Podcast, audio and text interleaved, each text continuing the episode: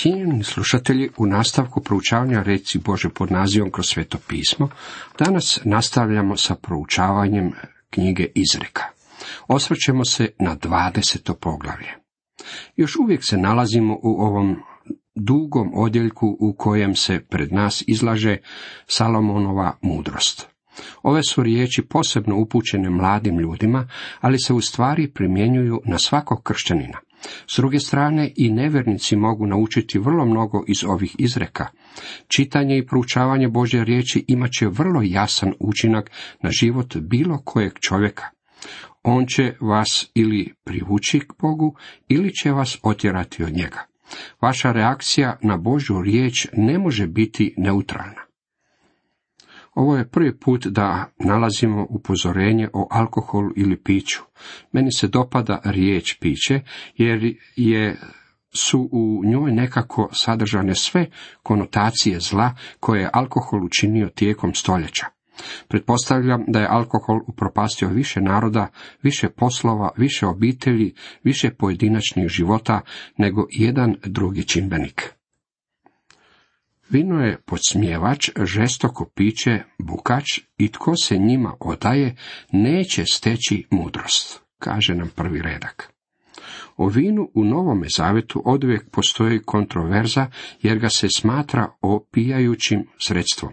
Moje čvrsto uvjerenje da gospodin Isus nije načinio opijajuće piće na svadbi u Kani Galilejskoj. Ivan 2. Tko god nastoji od njega učiniti krijumčara alkoholom je smiješan i čini potpunu nepravdu. Ljudi vole iznositi tvrdnju kako je u toploj izraelskoj klimi bilo dovoljno staviti malo groženog soka u vinsku mješinu i on bi za neko vrijeme počeo fermentirati. To je istina, međutim kada se dogodilo čudo u kani, gospodin Isus krenuo je od vode, a za nekoliko sekundi dobio je vino. Dragi moji prijatelji, ono nije malo vremena fermentirati. Osim toga, moramo imati na umu kako je svadba u Kani bila vjerska svečanost, pa je sve povezano s kvascem, što fermentacija jest, bilo zabranjeno. To je bio razlog zbog kojeg u vrijeme pashe i kod utemeljenja gospodnje večere vino još nije moglo fermentirati. Fermentacija je djelovanje kvasca, a kvasac je bio strogo zabranjen kako u kruhu, tako i u svemu ostalom. Kruh i piće nisu mogli biti s kvascem. Zabranjuje i opijajuća sredstva nailaze na osudu u Božjoj riječi, a tu imamo i stih u kojem to piše. Vino je podsmjevač, žestoko piće bukač i tko se njima odaje, neće steći mudrosti.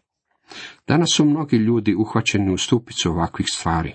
Naš narod postaje narod pijanaca.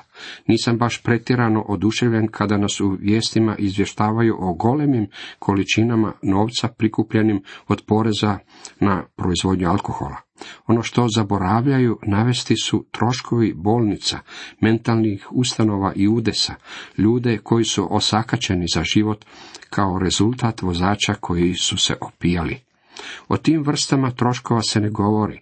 Jasno mi je da se bilo kakva porazna vijest o štetnim učenicima i učincima alkohola potiskuje zbog toga što je jedan od najvećih oglašivača na televiziji upravo industrija alkoholnih pića.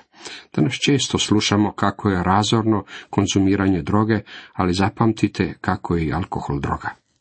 Jedan policijski dužnosnik rekao mi je kako je na početku ludila za drogom industrija alkohola pomogla u borbi protiv prometa narkoticima jer su se bojali da će se droga vrlo nepovoljno odraziti na njihov posao.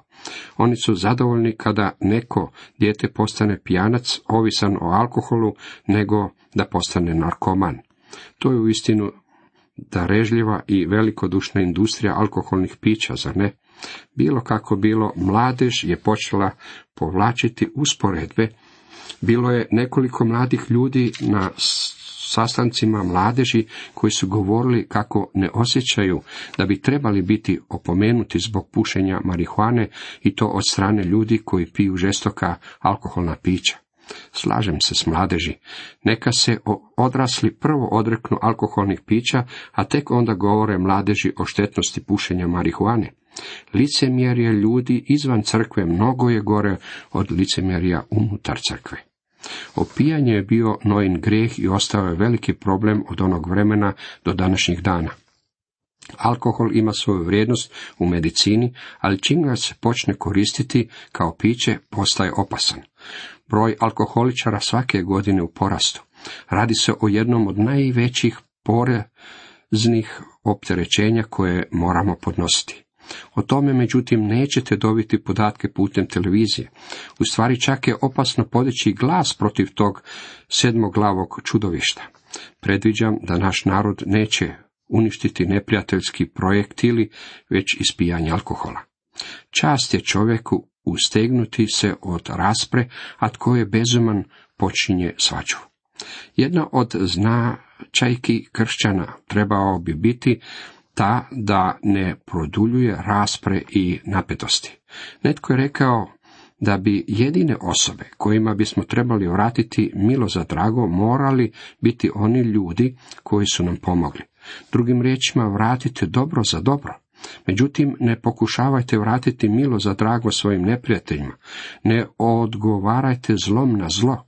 Umjesto toga predajte to Bogu u ruke jer je Bog rekao u Rimljanima 12, moja je osveta, ja ću vratiti, govori gospodin. Na temelju toga Bog nam govori da ne osvećujemo sami sebe. Ako pokušamo stvari uzeti u svoje ruke, to je u stvari skretanje s puta vjere.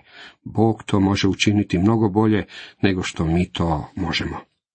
Bože dijete trebalo bi upamtiti ono što je Pavao rekao vjernicima u Filipima, zapisano u četvrtom poglavlju, blagost vaša neka je znana svim ljudima, gospodin je blizu.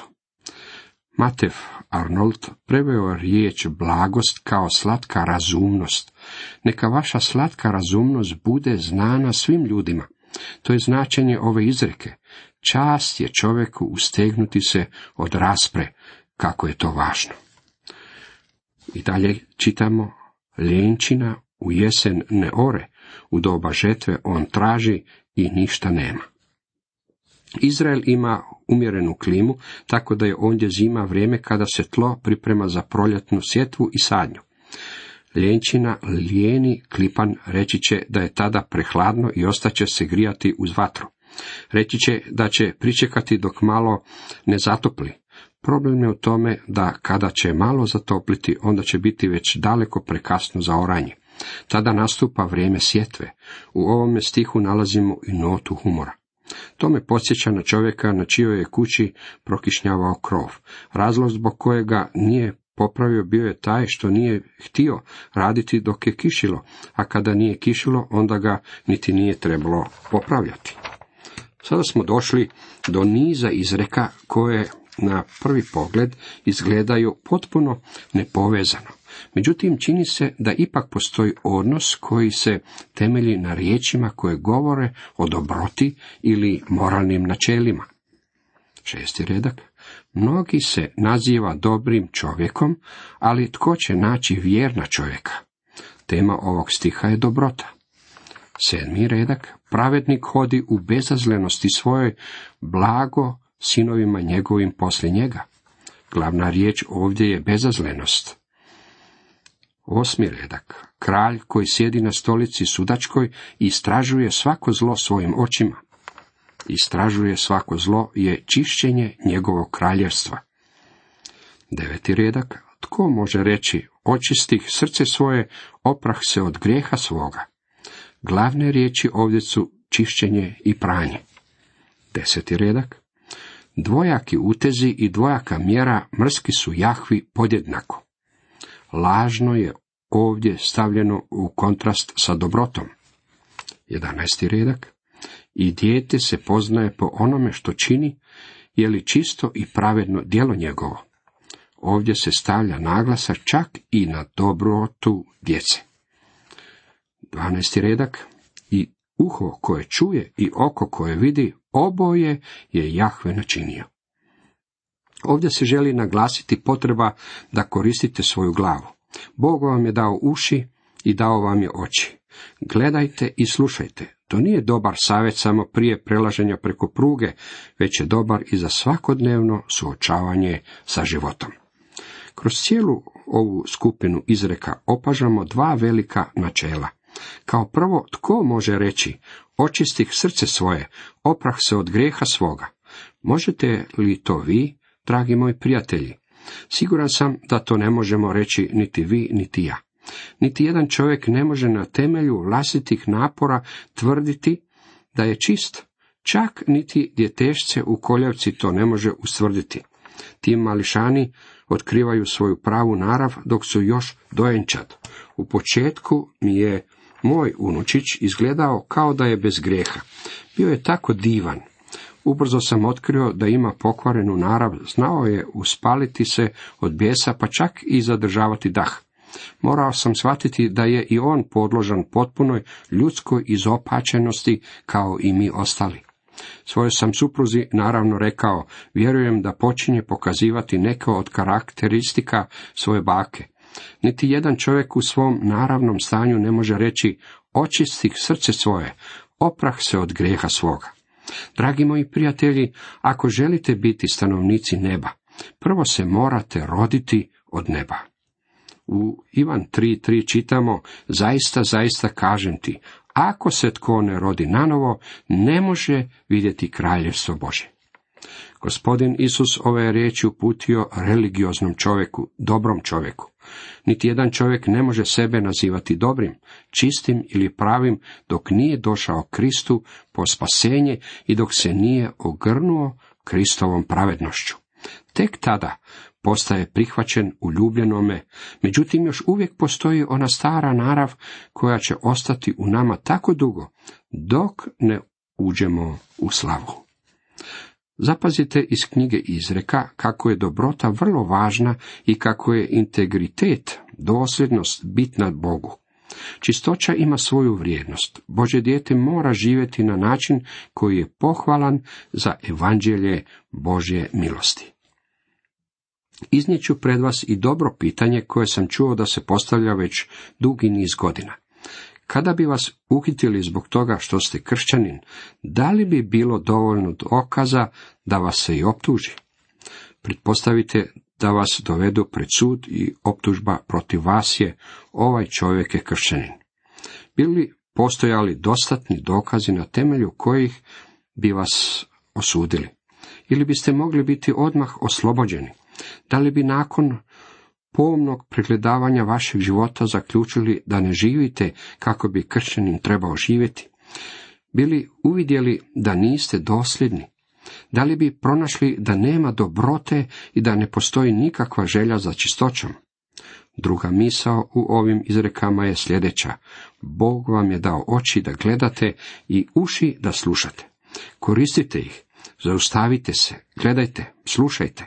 Ne prolazite kroz život poput slijepca, da gledate, a ne vidite. Koristite svoje oči, otvorite uši.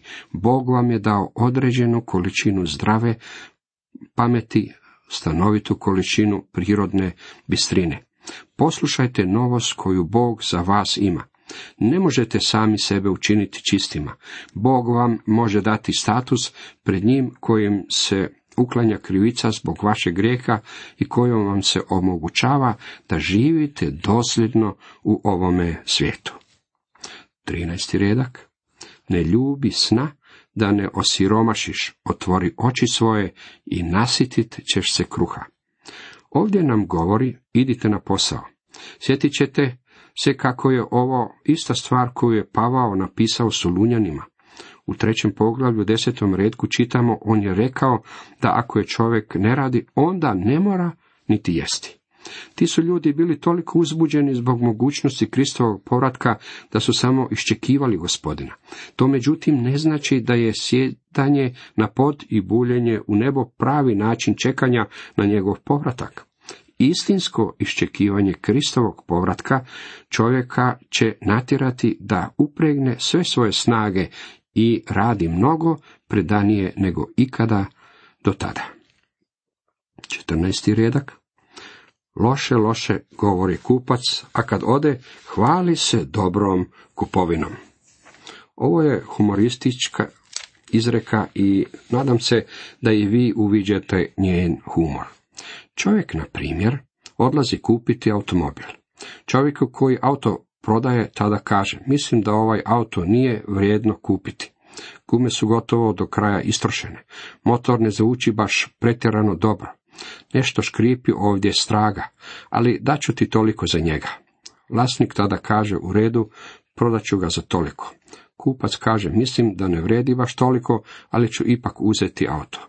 On preuzima auto i vozi ga kući, te poziva svoju ženu i susjede i kaže im, pogledajte kakav dobar posao sam sklopio. Takva je ljudska narav, zar ne? 15. redak. Ima zlata i mnogih bisera, ali su mudre usne najdragocijeniji nakit. Naš sustav vrijednosti danas je potpuno izokrenut. Čovjeka se mjeri po količini materijalnog bogatstva kojeg posjeduje, umjesto po znanju koje ima. 16. redak. Uzmi haljinu onomu tko je jamčio za drugoga, opljeni njega umjesto tuđinca. Kad imate posla s određenom skupinom ljudi, bolje vam je da vam polože stanovita jamstva. Ako to ne učinite, onda ćete sigurno biti prevareni. 17. redak. Sladak je čovjeku kruh prijevare, ali mu se usta poslije napune pjeskom.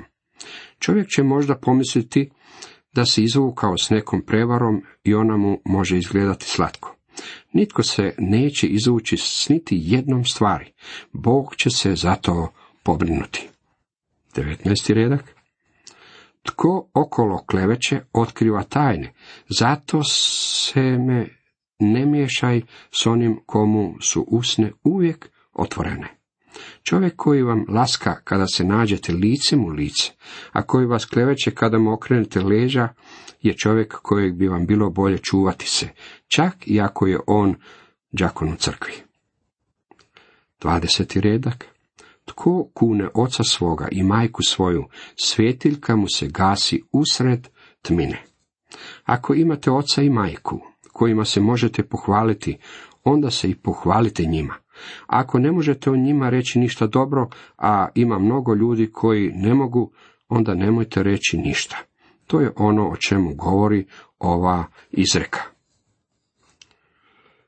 To je mjesto na kojem je Ham učinio pogrešku. Noa, njegov otac, napio se, a Ham je izložio njegovu sramotu. Trebao je šutiti. Postoje stanovite stvari s kojima ne idete unaokolo i ne pričate ih svima koje sretnete.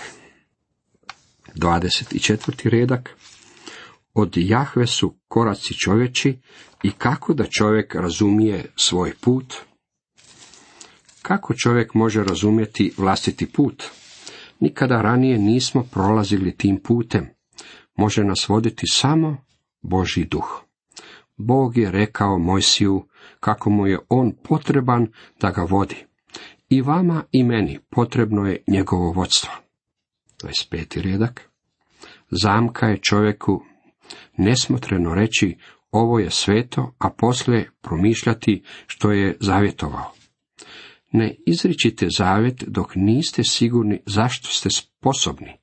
Nemojte pred svima posvećivati svoj život gospodinu ako niste o tome dobro razmislili. Bogu nisu potrebne takve vrste sentimentalnih odluka. Bojim se da danas imamo i previše upravo takvih odluka. 27. redak. Svjetiljka je gospodnja duh čoveči, ona istražuje sve do dna utrobe. Svjetiljka je gospodnja Jahvina, duh čovječi. Zapazite da je nazvan svetiljkom Jahvinom, a ne svetlom Jahvinim. Čovječi duh je samo svetiljka, posuda u koju se stavlja svjetlo. Čovjek je samo svetiljka i sve dok nismo ispunjeni Božjim duhom, ne možemo postati svjetlo. Sjetite se prispodobe o deset djevica. Pet ih je bilo mudrih, a pet ludih. One su bile samo svetiljke. Bez ulja nisu mogle dati od sebe nikako svjetlo. 29. redak. Ljepota je mladićima njihova snaga, a starcima je ures sjeda kosa.